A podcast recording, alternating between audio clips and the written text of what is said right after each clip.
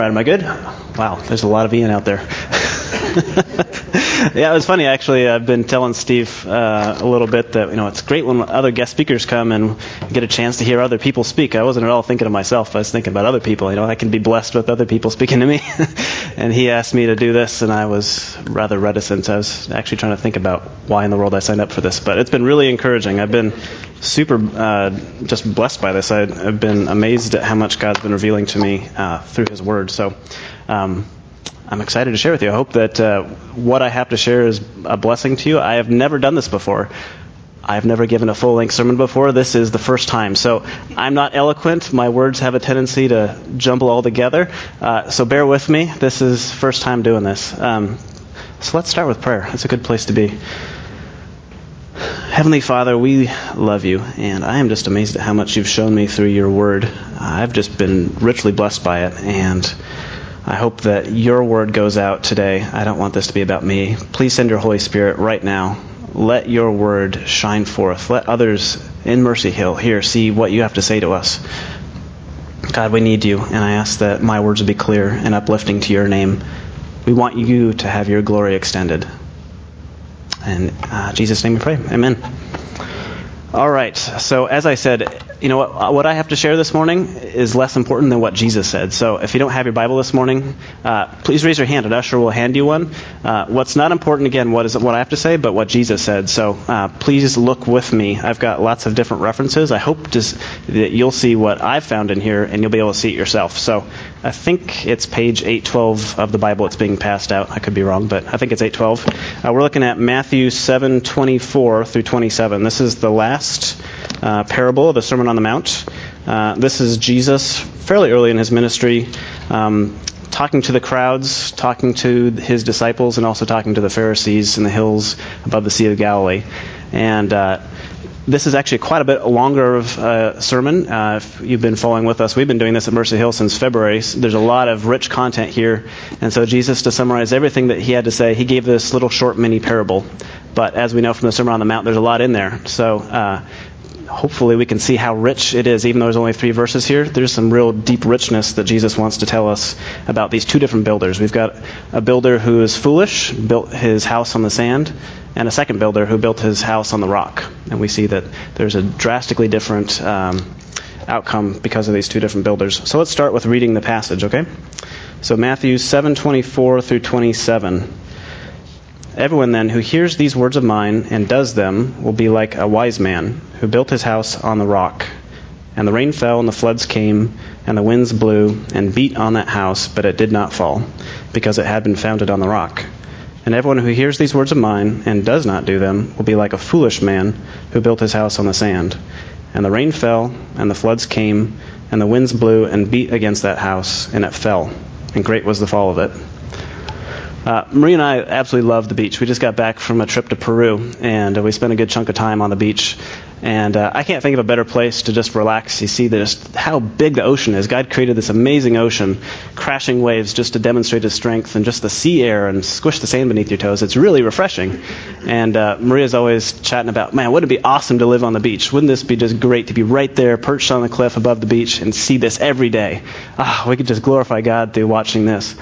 And you know, we're not the only ones that think that. I mean, we can't afford it, but I mean, there's so many other people. We think of Santa Cruz, you think of Laguna, you think of uh, Malibu. All these different, very famous towns all have these crazy expensive homes perched above the ocean. And uh, it's just amazing to me to see, you know, these homes and be able to magnify God through what they see there. The challenge, of course, is that a lot of these homes are also very famous for crashing in the ocean. You got a big Pacific storm that comes rushing in, tears out uh, the sand underneath the house, and it just smashes in the ocean. These are all very strong homes. They have very secure foundations. They're all built to code. Someone checked these things out, but yet they still crash in the ocean. And we have to ask ourselves, well, why is that? They built it on the sand. And Jesus tells the same thing about us that uh, we can have the right building blocks of our foundation, but if we put it in the wrong spot, we could also expect that our foundation would crumble underneath us, and uh, the very words Jesus says are, and great was the crash of it. So, as we dig into this, um, I have a, a, slightly different approach than Steve. I, when I dig into the Bible, I want to really understand the details. And then summarize uh, from that. So I'm kind of hoping that you can kind of walk through with me and come to the same conclusions I do. I don't want you to just assume that I've got the right conclusion. So let's walk together through kind of the details of what is in this sermon or this parable, and then uh, come together to the same conclusion. So first, we have to ask ourselves. There's a lot of different components to this. We've got a foolish builder who's got his house in the sand. On the other hand, we've got a wise builder who built his house on the rock both of these guys have a storm that attacks them and beats against them. So, what are these different things? What's Jesus talking about? I'm sure he's not just trying to talk about building codes. He wants us to have some application for our life. So, let's first start with what are these different foundations? What do they mean? What's the rock? Uh, so the rock is actually pretty easy to know what that means. It's a very widely used term in Jesus' time. Uh, they're always talking about uh, how strong and secure our God is, and very commonly in Jesus' time they'd refer to God as being a rock. And you even see that throughout the Old Testament. You look at the um, prophets, you look at the psalmists, they're all admonishing uh, the fellow Israelites to look at how strong and secure he is and to return to him as the rock of their foundation. So very quickly when Jesus is talking about the rock, people have been like, ah, yes, he's talking about God. That's very clear. So God is our rock. All right? So that's a pretty easy one. Sand, on the other hand, that's not quite so straightforward. Uh, it's not really one of those common things that you hear about rock and sand going together in the Bible. Um, but if we look at the broader Sermon on the Mount, we actually can kind of piece together what exactly is Jesus talking about. Because since we know how clearly what the rock is, it's God's security, we can also reference back to other components of the Sermon on the Mount where Jesus compares and contrasts other things to God's security. So if you look at chapter 6, there's actually three different things, or four different places uh, where Jesus talks about security versus um, other things. So we've got, for example, recognition from God in verses 1 through 6 uh, versus recognition from man and how secure that is. We also have the security of treasures in heaven versus earthly possessions that are worn out or are stolen. We also have seeking the kingdom of God versus anxiety about life and how secure that is to seek uh, just even basic life necessities. So, what do we look at here? We've got all these different stuff. I mean, it's a broad list of things, but they're all less secure. We've got man's approval and recognition. We have earthly possessions, which may or may not be material. They could also be position or fame. And then we also have anxiety over life this is really anything other than God. So the sand here is the world or ourselves. It's anything other than God. So, again, just to repeat rock is the Lord, sand is anything else. It's the world or ourselves. So, uh, we've got a, then a pretty clear picture here then of a guy, and he's wise because he built his life on the rock of the Lord. We've got another guy, Jesus calls him foolish. He built his life on either the world or himself in terms of worldly things. But then we have this storm, and I think it's really important here to understand why these guys are either foolish or wise. And it's really because of the storm. See, both of them have the same storm, but what is it? So uh, we have to, again, look at the broader Sermon on the Mount to get a picture of what this storm is. It's not really not that hard to see. Um, again, this Sermon on the Mount is a much broader sermon, and so if we just look at the last three parables that Jesus told, they're all talking about God's judgment. He talks about narrow is the gate to eternal life. He talks about the fire or judgment of God. He talks about on that day of God's kingdom. All three of these previous passages, just before this one, are all talking about God's eternal judgment. So it's pretty natural to assume that if we're hearing this as Jesus told it, we would also be un, under that same mindset that this is God's judgment. He's talking about God's judgment and that final day. I do think that there's actually a secondary interpretation, not looking just toward that end final day, uh, that's actually talking about here today, but just park that for a second. I, th- I think there is some useful applications while we're here on earth, but uh, just hold in your mind for a minute that uh, Jesus' primary concern was that final judgment um, at the end of the age. So, uh, a couple other observations about the storms, because I think it's important to just really piece apart what Jesus is talking about. Um, one is, if you look at the description of the storms, what do you see? He doesn't use a different description for the wise builder or the foolish builder. He has the exact same description rain, floods, winds. That means that both builders had the exact same storm that went on them. So if we then apply the idea that the storm is God's judgment, final judgment, that means that we're all going to experience the exact same storm. It doesn't depend if we're, you know, a Christian at Mercy Hill or if we're a Christian at, you know, Venture Church or, you know, some guy down in San Jose. We all have the exact same type of storm that will be on us and that God's final judgment day. And then, you know, just to not uh, mess around, Jesus tells us this isn't going to be wimpy. Uh, he tells us straight up that this is going to be a beating. And uh, that's hard words. to imagine that on that end day, as we look forward at the end of our lives, when Jesus returns that second time, that there is going to be a beating of God's final judgment. And, uh, you know, as we look at the whole Sermon on the Mount, we see that all of us, myself included, we miss the boat. All of us, if we look at the entirety of the Sermon on the Mount, realize that I can't do that. I look at what Jesus commands me to do and I say, I failed. Be free from self oriented pride. Be pure in heart. Don't have bitter or lustful thoughts. Do not lie. Love your enemies. Don't look from the praise from man. Don't be anxious. Don't be materialistic. I mean, it just keeps going on and on. I mean, I, just from the first one, I, I know I missed it. And I imagine that Jesus is going to have this list be like, I, I commanded these things to you. This is what I asked of you. And I'm going to say, ah, I lost it. But, uh, you know, when we look toward that end day, we realize that uh, even though we deserve that punishment because of what we've done on our own, we deserve God's righteous judgment against us because of what I've done. We have Jesus, and it's just it gives me such hope to think about that. That I don't have to look at that end day and just think, man, I got to live it up now because I'm going to be burning the rest of my you know eternity. I have some hope. Jesus came for us.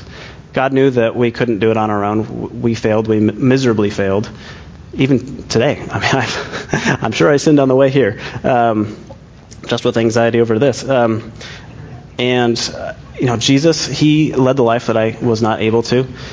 He came and uh, punished for me in my place. He suffered in my place. And then he rose again he has life in him, and I can also, through him, through Jesus, be reconciled to God. And I can have that hope as I look toward the future, as I look toward that final day of judgment. I can say, Yes, I have a hope in Jesus because of what he's done for me. And even more important, this is where I wanted to go with the sermon, is that it's not just about that end final day. It's also about, I've got 60, 80, 100 years here on earth and there's an application of Jesus today. I don't. It's not just a you know a golden ticket of saying, yeah, okay, I've got that awesome you know future ahead of me, heaven playing my you know harp. I've got some hope for today. I don't have to live in the same sinfulness that I've lived in because of Jesus changing me. So the natural conclusion I have then is, well, man, how do I do that? I don't want to be a foolish builder. I mean, Jesus calls that person foolish. That sounds pretty rough.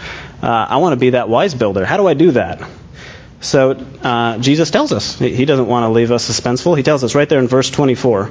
Uh, what does he say? He says that anyone who then hears these words of mine and does them.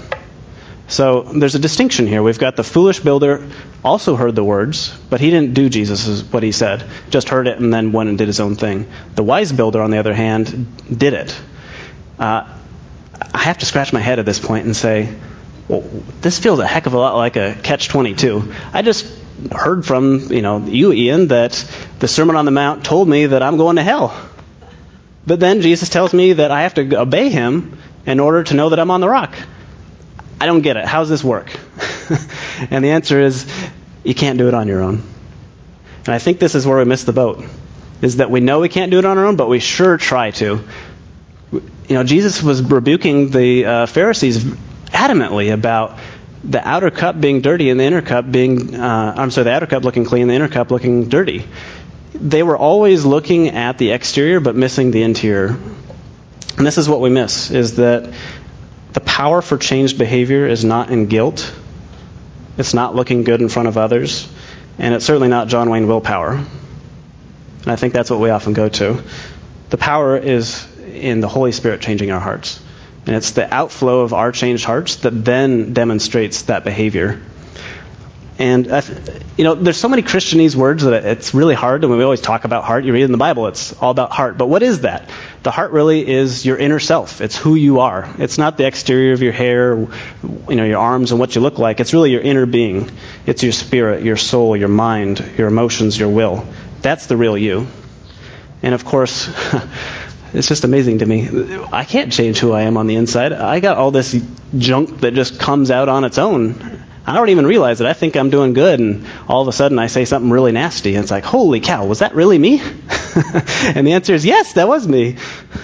And so the critical message here is that once my heart's changed, then I start doing what Jesus commands. But uh, I can't tell you how many times growing up I heard the fa- phrase, you know, fake it till you make it, or, you know, unless there's some momentum, God can't work with you. It's all focused on these kind of, well, you kind of got to get started and then Jesus will work with you then. It's, I got nothing to offer. And so we get the order wrong, don't we? We kind of think that, yeah, we'll throw a little bit of action in there and then God will change my heart. I got nothing. I got nothing. God has to start with the heart. And if we're going through our day and we realize that our heart's not in it, and we immediately try to just sort of grin and bear it and just sort of fake it, we're missing the whole point. The battle's in the heart. The battle is in the heart. It's not in our actions. So, you know, for example, I, remember listening to John Piper, um, Future Grace. He was talking about going over to someone's house who he didn't even really want to see. And you can grit your teeth and do that, but you're going to be kind of a surly, not very friendly person. So he was talking about how important it is to battle with God about your heart.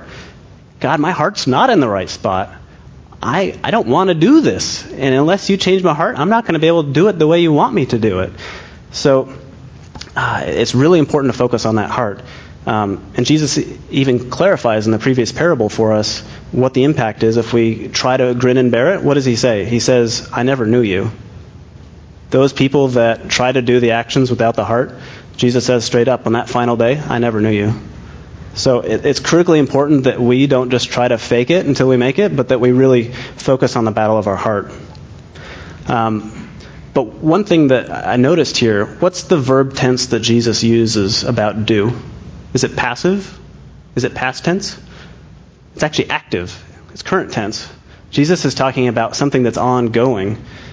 So this isn't just like, you know, coming up to the altar after a service, you know, saying that prayer and now you're good, you got your ticket punched and you're going to heaven. This is an ongoing thing. And I think this is where we get messed up on this parable because I think about my house. It gets built. It stays there. It's not going anywhere. It's, that's where it's at. And you know what? My heart's much more fickle than that.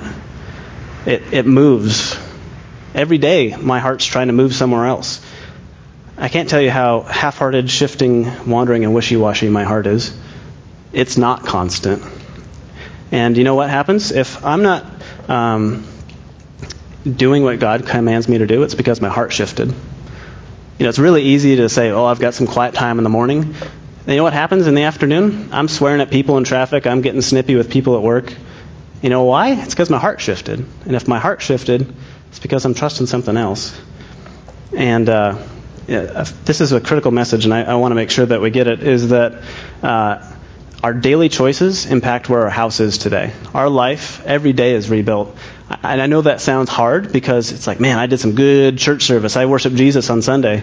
And then on Monday, we're like, man, where in the world did my heart go, right? It happens. We shift. And it's very easy for us to get in a pattern of today putting our heart someplace and then tomorrow someplace. And that then turns into a pattern of weekly or monthly or yearly houses being built of our life. And then we kind of wonder as we're looking at that end state, where did we go, right? We look at that end state and say, well, I gave that one time sinner's prayer, but we end up building a foundation multiple times throughout the day and weekly and monthly. And so it's very important that we establish a heart foundation daily. See, Jesus' explanation for the Christian foundation is not a one time decision for Christ, but it's a rather a continual heart submission to Jesus. And that submission then results in the doing. And, uh, you know, I, I think it's actually for this reason, you know, going back to the whole storm discussion, that Jesus, because he has his focus on that end goal of judgment, there's actually storms in everyday life, aren't there? I mean, don't we feel this? There are storms daily that I think Jesus allows into our life because he wants us to be prepared for that final day. It's so important for him that we join with him in eternity. He wants us there with him. And yet, uh, he, we kind of view these storms, I think, as negative. But in reality, these are storms that are very loving. He wants us to be there with him. you know what happens? Those storms, they squeeze us, don't they? And yucky stuff comes out. And if yucky stuff comes out, it's because there's yucky stuff in here. And we often say, oh, man, I, I wish I didn't have that pressure. I wish I didn't have that difficulty of difficult coworkers.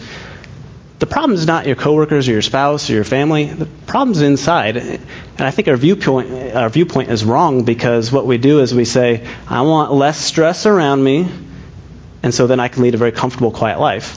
And Jesus is saying, yeah, you got 60, 80, 100 years here, but you got eternity you're looking for, people. Let's change your heart today and tomorrow and through the rest of this life because I want you to be ready for that final day. So the storms aren't something that's difficult to inconvenience you. The storms are God being very loving, very tender with you to say, I want you to be ready. I want you to be with me in heaven. Uh, you know what? And I, I, think this actually is what we see in Jesus' sermon. I don't think that I'm making this up. What type of descriptions does Jesus say with the storms? They're kind of everyday descriptions, aren't they?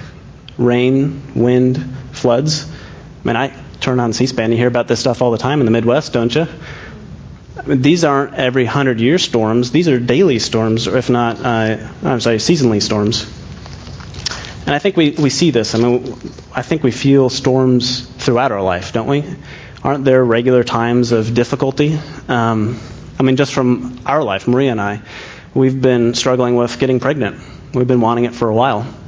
And we were really excited a couple months ago because Maria was pregnant. We're like, ah, oh, yes, Jesus, you're answering prayers. Thank you. We love you. Thank you. And then she had a miscarriage. It's like, why, God? Why did you do that to us? We had so much hope in it, and then you took it away. He wants our hearts. He had something better for us. And, you know, that's minor. I know some of you that have difficulty with your children. Uh, there's cancer, there's death, there's kids that are born with, with um, medical problems. I'm not trying to sugarcoat it and say these are easy things. But because God has the end point in view, because He wants us to be ready on that final day, He's lovingly allowing these things. And not just allowing, He wants to us to engage in them because He wants to squeeze us to show us that there's junk inside of us so we can do some heart work with Him and be ready on that final day. So, uh, I love blocks. and Steve always does french fries, and it always makes me hungry. So I'm doing something you don't want to eat. So uh, I am admittedly extending Jesus' analogy slightly, but I, I, think it's in very much in alignment with the scriptures. So if you can't see the blocks here, I've got some pictures from Machu Picchu. Uh, actually, no, this is another location in Peru, uh, so you can see the image. But um, you know, Jesus, as he's talking about the rock versus the sand, uh, he's talking about two different builders. And in reality, we're all builders, aren't we? We're all building our life somewhere. And, you know, in Jesus' time, their foundation wasn't concrete. Their foundation was actually blocks of rock, right? And I think Jesus does the same thing. He gives us building blocks of life. This is our, who we are. This is our inner self. We have opportunity to do something with these blocks you know, we, have got a description here of, you know, uh, rest and pleasure and trust and purpose and hope and security. These are all things that could be good, could be bad. In reality, they're amoral or neutral. It really depends on what we do with them. So, what Jesus is telling us that if we take these blocks, we can put them in Him and take them and make them good blocks. Yes. See, look at this. We've got a nice, solid foundation in Jesus but uh, we also can misuse them. Uh, a couple examples from my life. Let's see, what are some good ones from me? Um, you know, here we've got one that's um, identity. I got an, I put a big solid block for this one because I like it. Um, so it's really easy for me to get hung up in who I am in terms of my job. I am an employee of this company in this position. And you know what happens then? Sometimes God takes that away. Did I lose my identity? Uh, you know, and I, I, think we even reinforce that. I mean, how do we introduce ourselves? Oh, my name and what I do. Wouldn't it be so much easier to say, "Hey, I'm Ian and I love Jesus," instead of "I'm Ian and I'm a director at this company"? What if God takes that away? It's very loving of Him to do that. I, you know, just another example from guys. Uh, here's another block at the bottom: worth. Where do we find our worth at? If I make $40,000 at a company, does that mean that I'm worth $40,000? And if someone else makes three times what I make, does that make them worth three times more than me? I think we feel that way. I feel that way. I talk to people in senior positions. I'm like, wow, they are, ooh, they are the mama. but uh, you know what we miss? My identity is not in what I do or how much I make. My identity is in Jesus. 100% in Him. It's has again. Let me repeat this. Nothing to do with me. We talk about self-esteem, self blah blah blah. It's it's yuck. it's all about Jesus and who He is and His glory and His magnificence, right?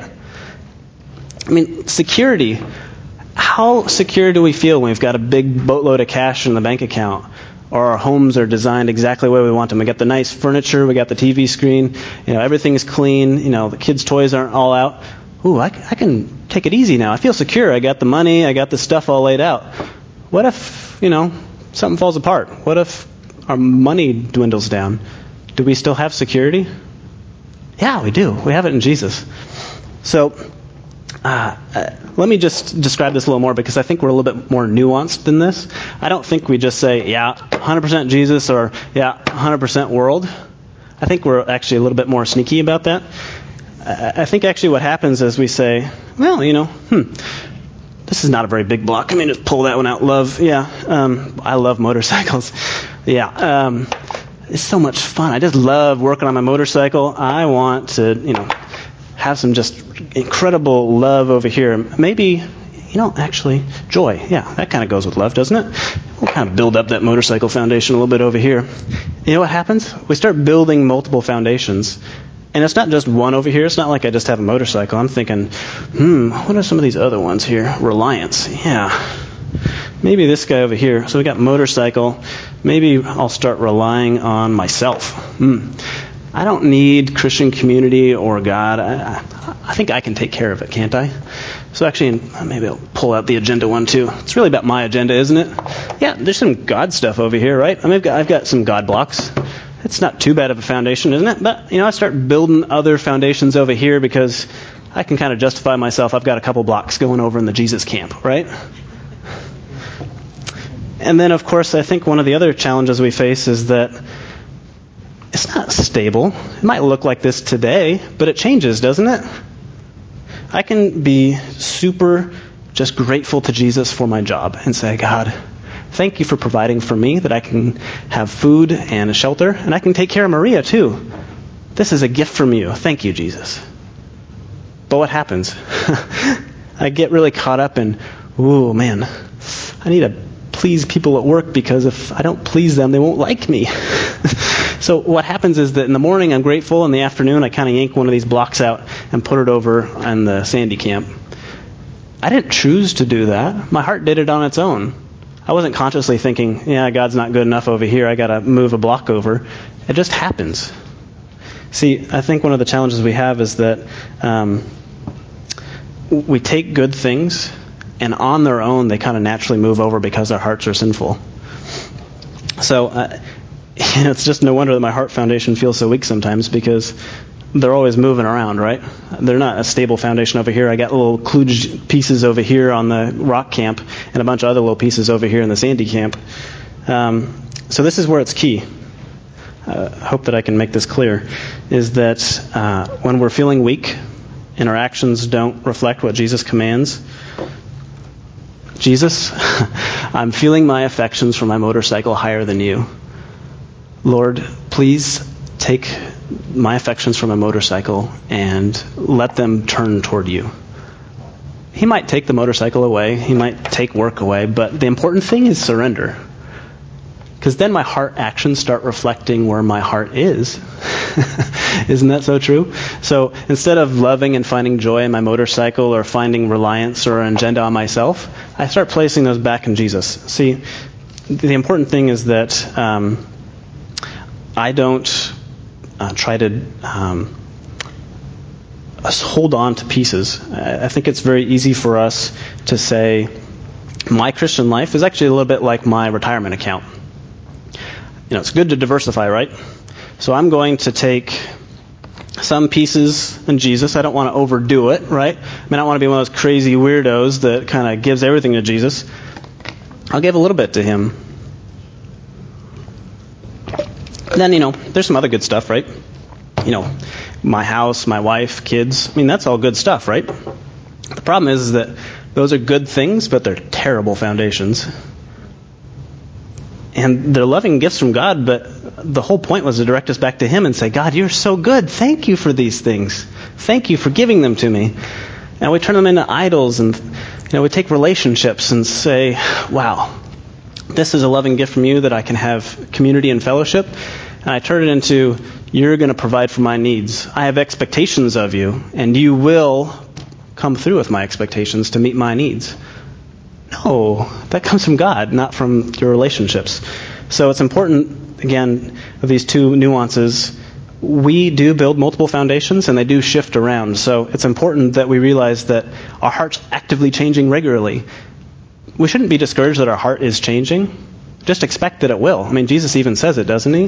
When he expects that we're going to have trials in this life and difficulties. Does come from our heart shifting around different locations. They're actually very loving gifts from God to have those trials to show us, hey, Ian, you're focused on your job or yourself and I'm squeezing you, allowing it to be squeezed, because I want you to come back to me. I want you to put those building blocks back in my camp. But of course, uh, I have to be careful the way I say that because Jesus is going to do the heavy lifting for us. Our job is to surrender. That's all we have to do is surrender. He does the heavy lifting for us. I don't have to be a builder and have a big crane to bring these back over here. All I have to do is surrender, and Jesus does the work for me. One of the uh, helpful quotes of, um, I think, very strongly impact me is from Oswald Chambers. He is one of my heroes of faith. He uh, was actually born in Scotland. I'm Scottish, so that kind of helped naturally draw me to him. Uh, born in 1874, so he's been around uh, a little while ago. Uh, he actually had a very strong passion for art growing up. And he went to art college. And you know what God said? I don't want you to be in art college. I actually want you to be in seminary. So he gave it up. He went and followed what God's call to him was. So he went to seminary.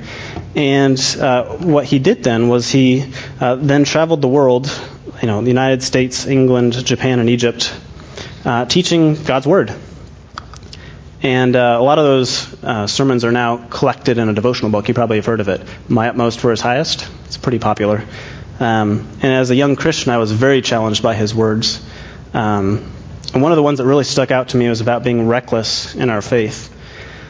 So I wanted to uh, highlight that here because uh, I think this gets at the core of the issue related to our heart and where our heart's at. So let's look at this together. If you debate even for one second when God has spoken, it is all over for you. Never start to say, Well, I wonder if He really did speak to me. Be reckless immediately, totally unrestrained and willing to risk everything by casting your all upon Him. You do not know when His voice will come to you, but whenever the realization of God comes, even in the faintest way imaginable, be determined to recklessly abandon yourself, surrendering everything to Him. It is only through abandonment of yourself and your circumstances that you will recognize Him. You will only recognize His voice more clearly through being reckless, being willing to risk your all. So, uh, what Jesus is saying is that we've got these different, or I'm sorry, this is not Jesus, this is Oswald Chambers. but uh, I think there's a direct application of what Jesus is saying is that uh, I have multiple foundations. Guarantee it. Today I've got multiple foundations. I should just expect it. But what I need for a secure, stable foundation in Jesus, I need this thing to be complete. I want a whole, full foundation. So I need these blocks to come back over here. And you know what? That looks really risky sometimes. I've had to make hard choices because Jesus called me to. I've had to give up things. But you know what? It's all for His glory because he, this is important. I love how Steve always says this. There is something so much better than what I'm focusing on. He has a gift that is going to give me greater joy in Him greater satisfaction, greater security than this little piddly thing that I've been thinking was all that important. So these things need to be uprooted. I can't wish wash myself over the idea that, yeah, I've got enough blocks over here. Jesus says that this thing needs to be complete. Doesn't he say earlier in the Sermon on the Mount about how we need to be 100% devoted to him and not, for example, serve money? or focus primarily on uh, seeking the kingdom of God, those aren't little, you know, a little bit of Jesus statements. That's 100% all in statements. He wants us to give us, he wants us to give him 100%. Not just a little bit here and a little bit there. So, the challenge, of course, and I love this statement from Oswald Chambers, is that it looks really silly, doesn't it? I think in the eyes of the world, even in myself, I look at these things that Jesus asked me to do, and I say, God, that looks kind of dumb. Can't we kind of scale this back a little bit? You know, maybe I'll ride my motorcycle less, or you know, maybe I'll pray a little more at work, and that'll kind of wash over why these things are, you know, offensive to you. And what Jesus is saying is that He wants 100% of it. He wants 100% of my heart devotion. He doesn't want just bits and pieces of me. He wants 100% of me. So even if it looks reckless in the eyes of the world, even if it looks crazy in my own mind, He is asking me and He's asking us to give Him 100%. So these blocks over here, motorcycle, I just surrender to Jesus and He allows me. It's just so amazing to find love in Him it's so good. He allows me to find reliance on Him. And it's so much better than myself. I fail. I'm a, gosh, I'm a terrible person to find reliance in. But He does the work and allows me to then, I have to remember how this comes together. Put the, he does the work. He does the work. He puts these things back together into a nice solid foundation. So, uh, I would just encourage you that uh, there's going to be regular times in your life where storms reveal that your heart foundation's in the wrong spot. Don't get discouraged by it. Those are very loving storms, trials that God has put there to bring you back to Him. And all you have to do is surrender. 100%. That's, that's it. and we're always fighting it. I'm always fighting it. I'm always going back to the junk that is over here in the sandy lot. But uh, th- this is so true. I have never found more freedom, more joy, more satisfaction, more hope than when I give everything to Him. It is such pleasure and joy to give 100% to Him. And then, yeah, He allows motorcycles, He allows great jobs, but the joy, the satisfaction, the meaning is all in Him. And it's so much better than the junk that I turn to. So I'd encourage you that there's absolutely nothing more secure than putting your life rock foundation on Him daily. And I'm surprised I actually have a little bit of time here. I'm, said, I'm sure I said something wrong in my haste. so, uh, questions. Please, uh, what, what sort of questions come up in your mind? What did I say that probably wasn't right and I can correct it now before it goes too far? and like somehow that uh, conviction, which is really just a way that we Christianize feeling guilty sometimes. See, true conviction draws us to God. Feeling guilty just makes us feel sad about ourselves. And so, uh, yes, I I do that. I'm not perfect in that, but um, what I'm trying to learn is that I just need to surrender it to Him. I don't need to get in this do loop where I'm just feeling guilty about myself and wow, woe is me. Why am I doing this again? I, I'm just trying to surrender to Him and say, you know what? You have lovingly given me just eyes to see the junk, see the crusties that are part of my heart. And you're showing me because you want me to be ready to be in your kingdom. And so I'm just giving it to you. I can't change my heart. Mulling it over a hundred times isn't going to do anything other than just beat myself up and really prolong me coming back to you. So I'm just learning to just let go and give it to Him. what does surrender mean? Yeah, I. Um, the reason I chose these words is because these are often words that I get hung up on. I get hung up on the idea that, for example, so I'm giving an example to describe the, the broader general idea. Uh, I get hung up on something like my identity is in, say, bicycle riding. That's part of who I am. I can't imagine not being able to bicycle ride. I actually used to ride quite a bit. Uh, and sometimes God says, "What are you doing? That okay, bicycle riding. Yeah, I gave you the thing, but it's not not that important. Finding your identity in being able to ride a bike. I mean, it's much more important to find your identity in me. So." Uh, even though my heart's deceptive and I don't always see these things, what I start to see is that I, at times in the day, I'm like looking at bicycle websites or I'm like, ooh, I can't wait to ride my bike. I mean, all my thoughts are just wrapped around this idea of I have to have this thing, I have to be this thing, I have to do this thing. And that's kind of a clue for me that something's off with my heart foundation. So really, I think I start looking at, you know, where's my heart affections? Where are my joys? What am I spending my time on? To then be an indicator of something needs to give.